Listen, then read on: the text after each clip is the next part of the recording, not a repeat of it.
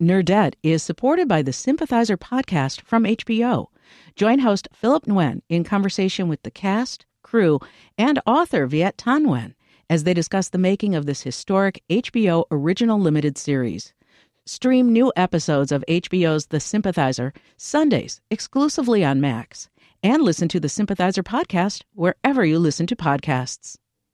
Think on your feet for our Fast and Curious 5K, a one of a kind race hosted by WBEZ and the Chicago Sun Times on Saturday, July 27th at Humboldt Park. More info and early bird registration at wbez.org/events. I don't want to drink any. I well, just going to keep it keep it handy. Just well, in case. I'll, I'll just have a little. From WBEZ Chicago, this is Nerdette. I am Greta Johnson. And I'm Tricia Bobeda. And Tricia, I'm a little worried about the quality of your voice this morning. How you doing, buddy? I'm okay. I lost my voice. You it was a run in okay, with a sea witch. A sea witch. You don't feel sick. You just sound sick. Yeah, I'm totally fine. Don't worry, everybody. Okay, so I'm hoping that maybe we can warm up your vocal cords a little bit before starting this episode with something very special that is actually like very close to the heart of our guest this week, too. Oh, yeah, I see this bottle. So, our guest this week is John Hodgman, who you may know as the PC from the Apple commercials. He also was on The Daily Show for a while. He also has a podcast now called Judge John Hodgman. I love that show. We're going to talk to him about his new book, and then we're going to talk to him about his love of this very special liqueur called Malort. Chicagoans may be more familiar with this than non Chicagoans. But let's talk about it after you have some, because I think maybe that will help you. This is a 21 and up. Whoa, that's a pour. I mean, is that too much? Should I pour some in this other cup? All right, I'm following you. All right, I'll pour a little bit in this cup and then do a little more in here. I don't know, man. I mean, it is nine in the morning. Justin, you're going to get some too. Our producer here. 21 and up show this week, folks. All right, cheers. Oh, I just think it's terrible. I really do. I want to like it every time. Oh, I like it. Ugh. It's making me Just- feel great. It's so hot and Got a meeting with my boss in about 40 minutes. Let's do this. Like the permanent marker breath Yeah. element is just so. Here's the thing, though. That's what I like about a good whiskey is when it tastes like a dry erase marker at the end. Oh, buddy. It's good. I like it. Do you want some more? No. We have a whole bottle here. Well, let's see how the day goes. Justin, how you feeling?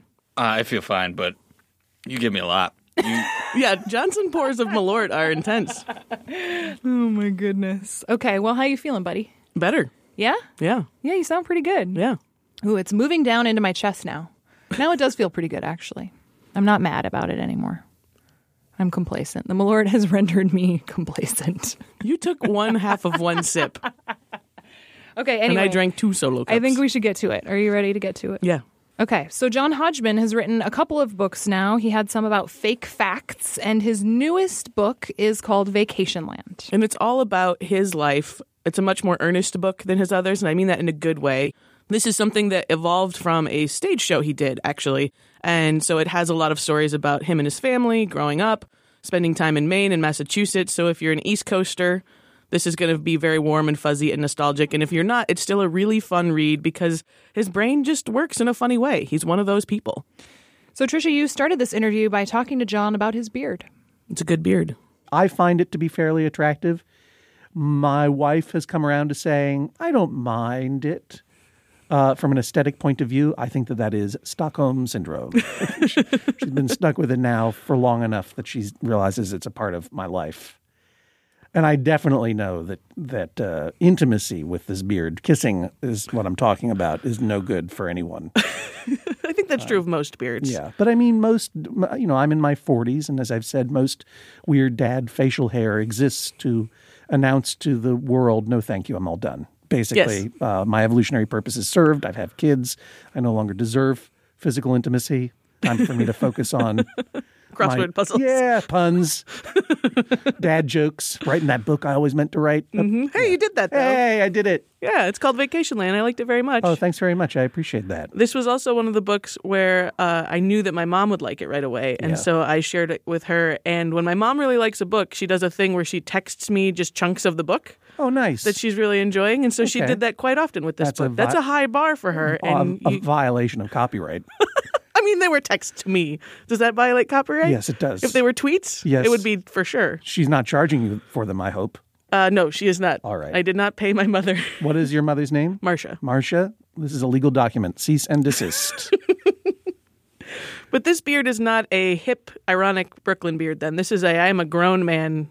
It is time for a beard. No, I mean, I don't know what the motive is behind it. I mean, you know, it, it, it was a kind of compulsion. I wasn't really on television that much uh, this year. Uh, you know how that goes. And so I'm I, in podcasting. I do not know how right, that okay. goes. yeah. so there was no reason to take care of myself physically. Sure. And I kind of wanted to see what would come out of my face. and uh, uh, as I say in the book, the secret bearded man who lives inside me apparently is the part time bookkeeper for the Church of Satan. Or when I haven't trimmed it for a while, more the IT guy for the Duck Dynasty. This book is about you, about your life, about the people and places you encounter. There's a lot about Maine in here. Maine is a metaphor, I suppose. No, it's a real place. It's, it's an actual state. I'm still not convinced because I've never been there. yeah, that's fine. And so I'm still yeah. not convinced Chicago's a real place. I've long called it the Brigadoon of the Plains. I believe that it only appears when I visit it because I am a narcissist.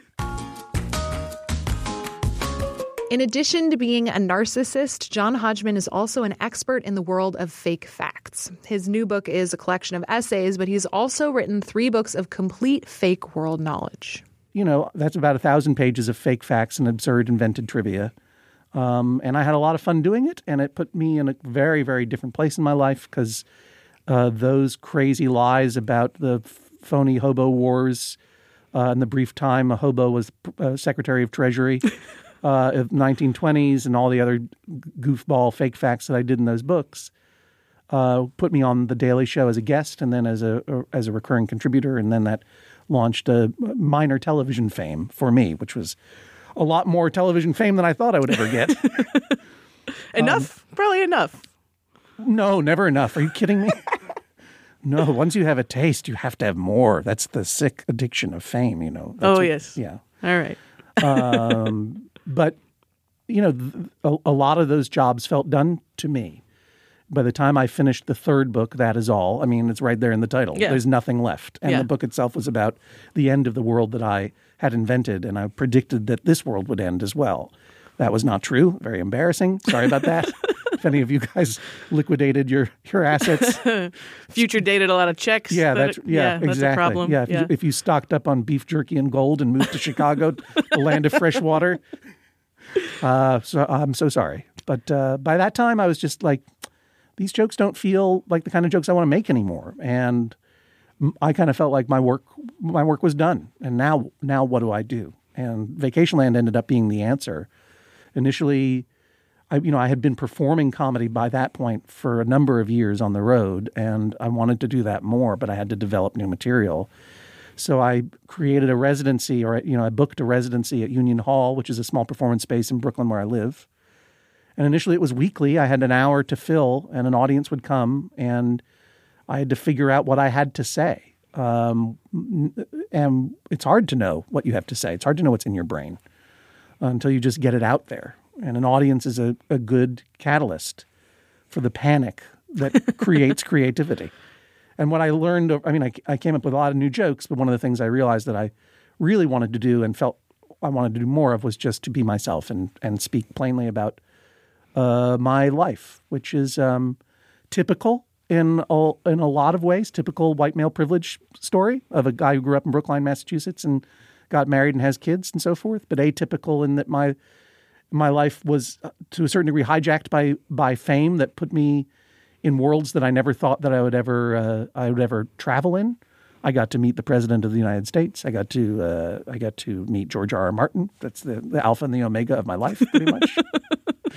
and also a little bit atypical because of my self-employment and my wife's employment as a teacher, and the fact that our kids are have no jobs, they're unemployable. We can we can spend a chunk of every year and have done in in the in the wilderness. Initially of rural western Massachusetts when I was younger, and now more and more and, and all the time Maine, which is a real state in the United States. Is it as far? It's not a wilderness exactly, but it is it is a different it is a different life experience than living in a city for sure. I was going to say, is Maine as far away from Brooklyn, even though it's not geographically, but like, is it kind of feel as far away from Brooklyn as you can get in terms of people trying really hard to impress each other and wear things ironically and like it feels like they're Oh, that that that hipsterism that you describe, um, which is terrorism of taste, where Yes. people yes people define themselves by what they by what they wear, what they listen to, what they like, and and only And listening to things that you haven't heard of yet right, and they develop their tastes in specific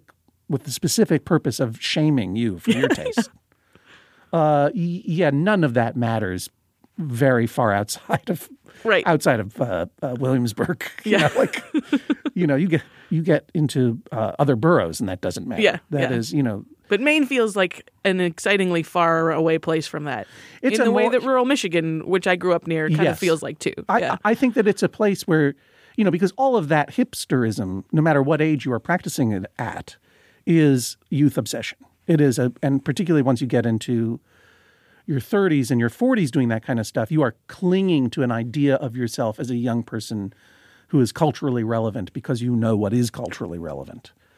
Um, the places that we have been to, rural Michigan, uh, almost anywhere in Maine, anytime you get out of a city with a high density of young people in colleges, you find people who are very comfortable with just being grown-ups. Know, not interested in that at all. They like what they like. yeah. It may be brilliant, it may be dumb. And if they're lucky, they're living within their means and enjoying what time remains to them, uh, which could be many decades. Do you know what I mean? Yeah. And that letting go of that that inner obligation to adolescence. It's a hard thing to. It's a hard. Uh, what's the mantle to lay down? Um, because in doing so, it's very relieving. I don't care what people think about me or my dumb beard anymore. This is the beard I can grow. Eat it, nerds. I feel like I have not only let go of my inner obligation to be adolescent, but embraced my inner old ladyhood. Yeah. I'm wondering with your knitting uh-huh. and you're going to bed very early. Yeah, my books and tea. and your books and your tea. Yeah. You are embracing your inner Oh, yeah. senior citizen. Yeah, I sure am. I'm geriatric AF. Sorry, that was the Malort talking. I think that I uh, never quite clung to adolescence because I had a dad who was a generation older than most of my friends' parents. So the cool music and things in my house were like the Rat Pack and Gene Kelly movies. So yeah, you have some you got some geriatric in there too. yeah, we're both old souls, is the polite way of saying that we're weirdos. I like that. As a parent who has sort of, you know, a nerdy set of taste and there are things that you maybe love in that moment when you're trying to introduce them to your kids, what is that anxiety like of, you know, for me it would be introducing them to the original Star Wars movies and worrying that they would just think they were boring. Well, that's what happened.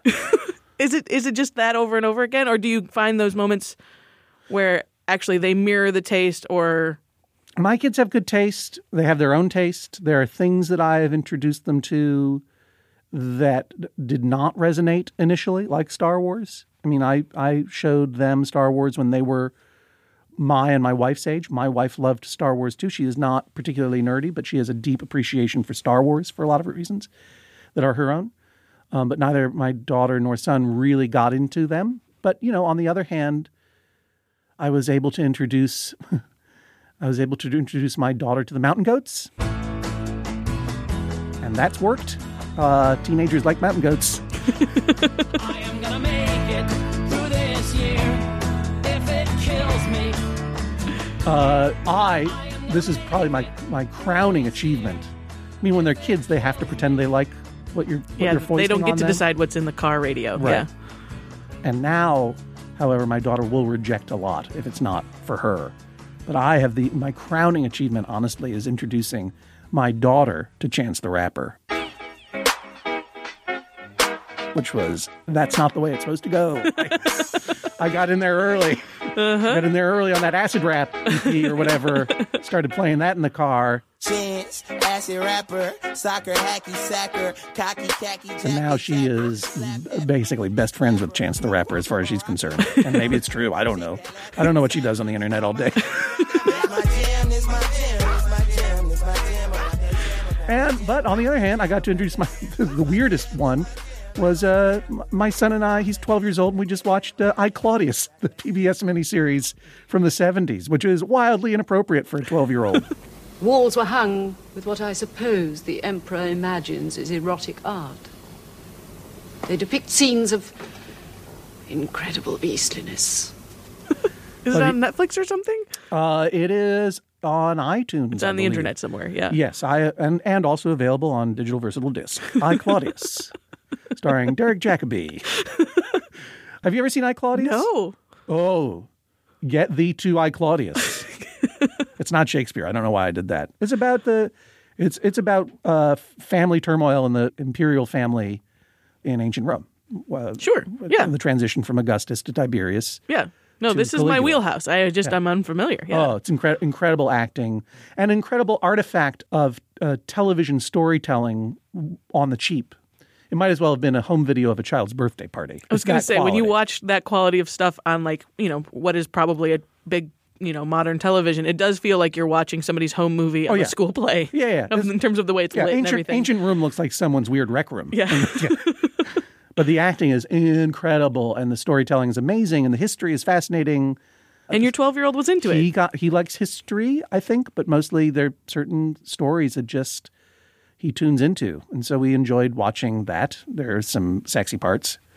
Uh, there's some uh, incest and child murder. What's uh, but it's also like it, it's equally great that they they have good taste. They have access to m- so much more culture than we do, and their taste. I benefit from their taste. So you know, it, it was through my kids that I got to know Adventure Time, which I initially thought was just pretend children's programming by dudes who thought they were too cool to make children's programming. But then I realized, oh, this is an American work of genius that cannot be beat. It's an amazing work of art that profoundly understands how uh, young people and old people think. Yeah. Attention! I bring a message from the microscopic world. We can see you when you go number one. Beware! Beware! Beware! Because kids are weird and dark, and we don't give them enough credit for that. I oh, think, absolutely. Sometimes. Yeah. And um, through that, um, Steven Universe, Yeah. which is an incredible work of art. I can see. What? I can see without my glasses. Did I heal your eyes? But how? the juice box! I don't have healing tears! I have healing spit! What am I going to tell my parents? What am I going to tell my optometrist? Uh, and uh, lots of music that my daughter has foisted on me that I can't think of, that I like. More with John Hodgman in just a minute. hey, everybody, we'll have more with John Hodgman in just a moment. You're listening to Nerdette Podcast. That's the better version of that throw. We'll use that one.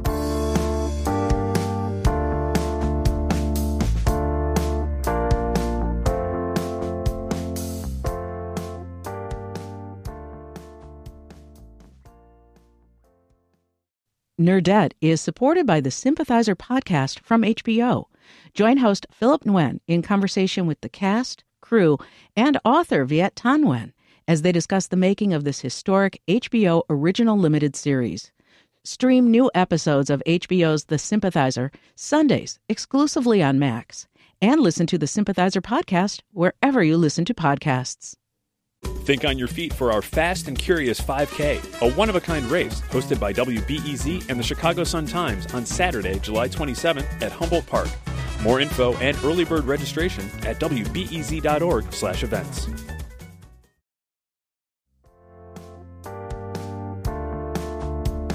On Nerdette, we also like to talk to our guests about the thing they are obsessed with. And for John Hodgman, that is a lovingly reviled alcoholic beverage called Malort, which is currently sitting in my stomach right now and making me feel kind of terrible, but in like a really fun way. Again, you took one half of one sip of this beverage when we sat down in the studio. Oh, I like I feel it seeping out of my pores already. Heaven and Tracy are so ashamed of you I for not being able to hold your liquor better than this. Dude, I said I was an old lady. I don't know what to tell you. This is maybe not a little known obsession of yours. Well, in Chicago, it's pretty well known. Although I did get in a, a Twitter fight with someone uh, just yesterday about this subject because this person thought I was making fun of this product when I was lovingly making fun of the product. Which is how you're supposed to engage with this product. exactly. And and this person was saying, "You you know nothing of Chicago," and I'm like, "Dude, uh, I got the receipts. Do your research. Google John Hodgman Malort. See how long I've been on this block, son." so mad, and he apologized, and rightfully so. We are talking about Malort, and we need an expert to help us with that. So we have Sam Mechling, who knows everything about Malort. Hi, Sam. How are we doing? Hi, Sam. Nice to see you again. Good to see you. I saw Sam uh, last night at my book event here for Vacationland, True Stories from Painful Beaches, bit.ly slash vacationland, bit.ly slash painful beaches. Uh, and we met originally at the Max Fun Very, Very Fun Day here in Chicago uh, earlier this year. Nice Yeah, to see you again. It was wonderful. Yeah, thanks. Say for the listeners what your job is. So my job title is Director of Marketing for Carl Jeppson Company, maker of Jeppson's Malort. And say for the listener what Malort is. I could, but I had some last night and no longer feel like speaking. Okay. so, in its like most basic terms, it's a uh, Swedish style liqueur uh, that's flavored with wormwood. Originally, would have been used in Sweden for the treatment of stomach bugs, tapeworms, uh, so on and so forth. Basically, anything for the stomach. So, digestive is, is completely common, or it might be enjoyed kind of uh, in a tall, skinny glass as a cordial when guests would come over and all that stuff. It's a very non-cordial cordial, as I would describe it. I see what you did there. Yeah. And I appreciate it. And it was it was believed that these things were medicine. Yeah, the reason why it was so big in Chicago is because during Prohibition there was a, like a legal loophole in the Volstead Act that you can prove that if you were medicinal, uh, the feds wouldn't bother you too much, and that's why Malort was able to Oh, survive. I did not know that. Correct. If you told me that before, I did not remember. We were drinking a lot of Malort the last time we talked. so- Well, that that was an error that we will repeat. yeah, and um, yeah, apparently it was said that when uh, Carl Jeppson actually had a small distillery, that the feds would stop by every couple of months to kind of shake him down, and uh, they would, if they had some like new guys in the force, they would have them taste the Malort, and they would be. Uh, Pretty well convinced that what we were making was non-recreational, and they kind of let us go on our way. Uh-huh. no one would drink it for fun. It No. tastes too bad. That is Yeah, the barometer. It's a non-recreational spirit, but Sam, how many times have you been on the Nerdette podcast? this would be number two for me. All right. So you already explained to the listeners the unlikely way you found your job as head of public relations and social media for the Carl Jeppson's Malort Co. Well, but that, that tape, by the way, was lost to the Nerdette listeners. Only the people who were in that room that day have ever actually heard the Oh. story. Oh, So- okay. Yeah, Yeah. it's like the Jerry Lee Lewis, Elvis Presley session that no one ever heard. Um, exactly like This is Million Dollar String Precisely like Quartet. it's a musical we're doing about a thing that nobody else got to experience firsthand. Got yeah. it. Well, I'll, I'll do the uh, the three minute version. So Let's I- try one minute. Okay, one minute. Okay, I'll, I'll leave out uh, any incriminating elements. But um, I liked Malort, liked it since the moment I had it. Uh, realized that You were but a child. just but a child at that point, a bearded child, and then. Um, yeah, there was no Twitter for, for Malort. There was no Facebook for Malort. So I just kind of went online to see what handles were available and realized that I could get the at Jeppson's Malort uh, on all social media. So I kind of foolishly just grabbed it and then started doing posts kind of without their permission. And eventually it got so kind of out of hand that I was approached by the company uh, in a very negative way. They were basically suing me for copyright infringement. Um, but upon meeting me, um, they realized that I wasn't a con man. I was just a helpless nerd that was looking to help out. So they figured it was cheaper to hire me than it was to like bring an actual cease and desist to me. That's fantastic. Yeah. You blackmailed them. I did. I did. Into a job. Yeah. I think we should, before we get too far along, we should have each of you describe what Malort tastes like because you've mentioned Okay. what it's made of. Yeah. But I would like John to start as the enthusiast but not professional Malort drinker. I always say that it tastes like a delightful, heady blend of pencil shavings and shame. It has, here, give me a little. I don't like you taking out those little shot glasses. Just give me the bottle. right off the, right off the teat. That's the only way I drink it. That's true. There you go. I, I, I became interested in Malort uh, back, bef- obviously, before it had a Twitter handle, back before Yeah. there was Twitter. 2007 ish. Right. Yeah. And it, I was doing a show, a, a live show in New York, uh, and uh, themed to Chicago because I had never been, and all these friends had moved from Chicago to New York, and all they could talk about was like how great and livable and authentic Chicago was, and that's like that place doesn't exist. You're just you're just telling a story about some some urban utopia on the That plains. cannot be the rent for that two bedroom apartment. Yeah, exactly. and and I, I was poking around on the early internet and learned about this this spirit Malort, and I'm fascinated with things that are still regional in an increasingly non-regional country. Yeah. Uh, so I ordered some and drank some. I'm like, oh my god, what is this? And here's I'm going to do it again now. Yeah.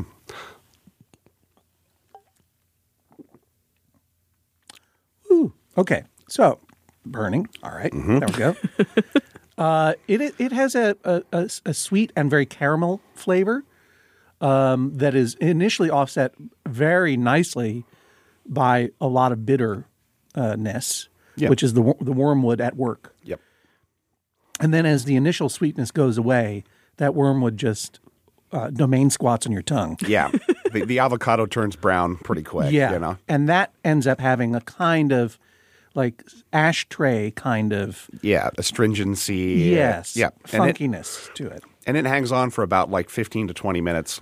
Um, one of my friends joked that he doesn't have a timer and it's a kitchen, so he'd bake cookies and then just do a shot of Malort. And when the flavor was gone, he knew it was time to take out the cookies. That's pretty good. Pretty good story. yeah. Yeah. Yeah, I think it's that lingering effect that gives it its reputation. Yeah. And, you know, since I essentially introduced Malort to the rest of the country, Yep. You're uh, welcome. there there that's not entirely true, but I do I do talk about it a lot and I talked about it a lot when I started doing shows here in Chicago. And people would always from the beginning, there would always be at least one bottle at the at the stage when I got on stage. Long after that had been funny or good for me. And and I would share I would drink from the bottle and and send it around the room and then drink from it again. And I've never gotten sick. Whatever's in there is killing all germs, Yeah. we'll say. Um, the, the f- first time I had heard of you, John, uh, was about about the time 2007, and they said that you would, would get a bottle of Malort and take the cap and just throw it into the crowd, and then hand the bottle out and say, you know, the show doesn't start until it's gone, basically. that you know legend takes its own life That's true. But, Uh, but I, would definitely start the show yeah, but but but throwing But the cap there, there was an there was an element of that old was the Ozzy Osbourne legend Yeah, yeah. right Yeah, it was kind of like that you were on a ship with John and he like right when you got offshore he got a knife and stabbed holes in all the lifeboats, you know, by, by throwing the cap. So you're just kind of along for the ride. yeah that's right I burned the ships because we were going to colonize this new continent Yeah. boy I just linked Malort to genocide in the Americas How about that? all right well done So, um, if you don't mind, I'm going to try it. Not that I, I don't, mind know. and I'm not going to have any more because you do have a cold Hmm. And by the way when I said I've never gotten sick drinking Malort I think that's not true but I'm not a doctor don't Yeah. don't don't use Malort as an antiseptic Um, so for me, it tastes like my like most clinical um, kind of way to describe it is it tastes like a baby aspirin that's wrapped in grapefruit peel, bound with rubber bands, and soaked in well gin. That sounds very good. I like it. Yeah, and then, but there is a lot of caramel and a lot of honey kind of in the beginning, but it gives way to the kind of the white part of the grapefruit really, really quickly. The pith. The pith. Yeah. Thanks to Sam Mechling for coming in to talk about Jeppson's Malort. Coming up after the break, homework from John Hodgman. It involves ancient Romans, Korean zombies, and comedian podcasts, as all good homework does.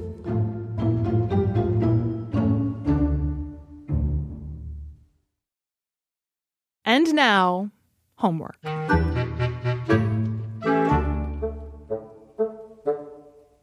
I need to check out I Claudius. Clearly, Yes, yes, we should.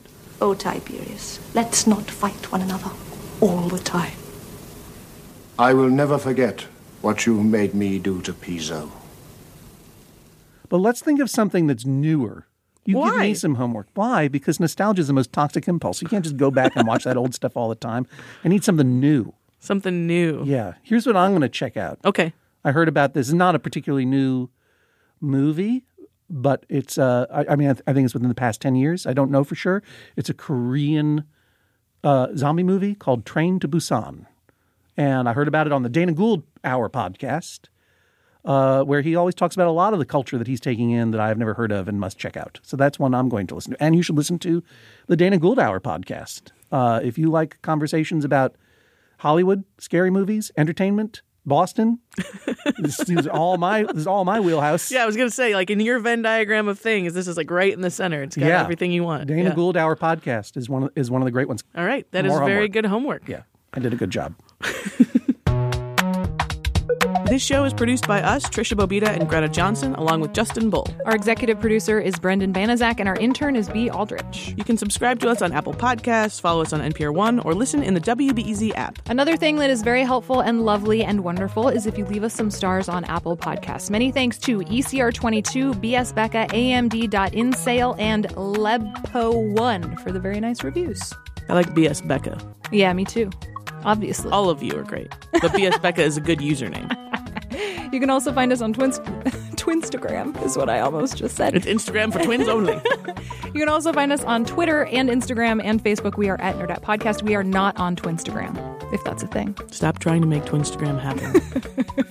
This is the second week in a row we talked about twins. Our theme music is by Podington Bear. Do your homework. Do your homework. Homework. John Hodgman, welcome to Nerdette. Why are we doing this? We finished the interview just now. Nerdette is supported by the Sympathizer podcast from HBO. Join host Philip Nguyen in conversation with the cast, crew, and author Viet Thanh Nguyen as they discuss the making of this historic HBO original limited series. Stream new episodes of HBO's The Sympathizer Sundays exclusively on Max and listen to the Sympathizer podcast wherever you listen to podcasts.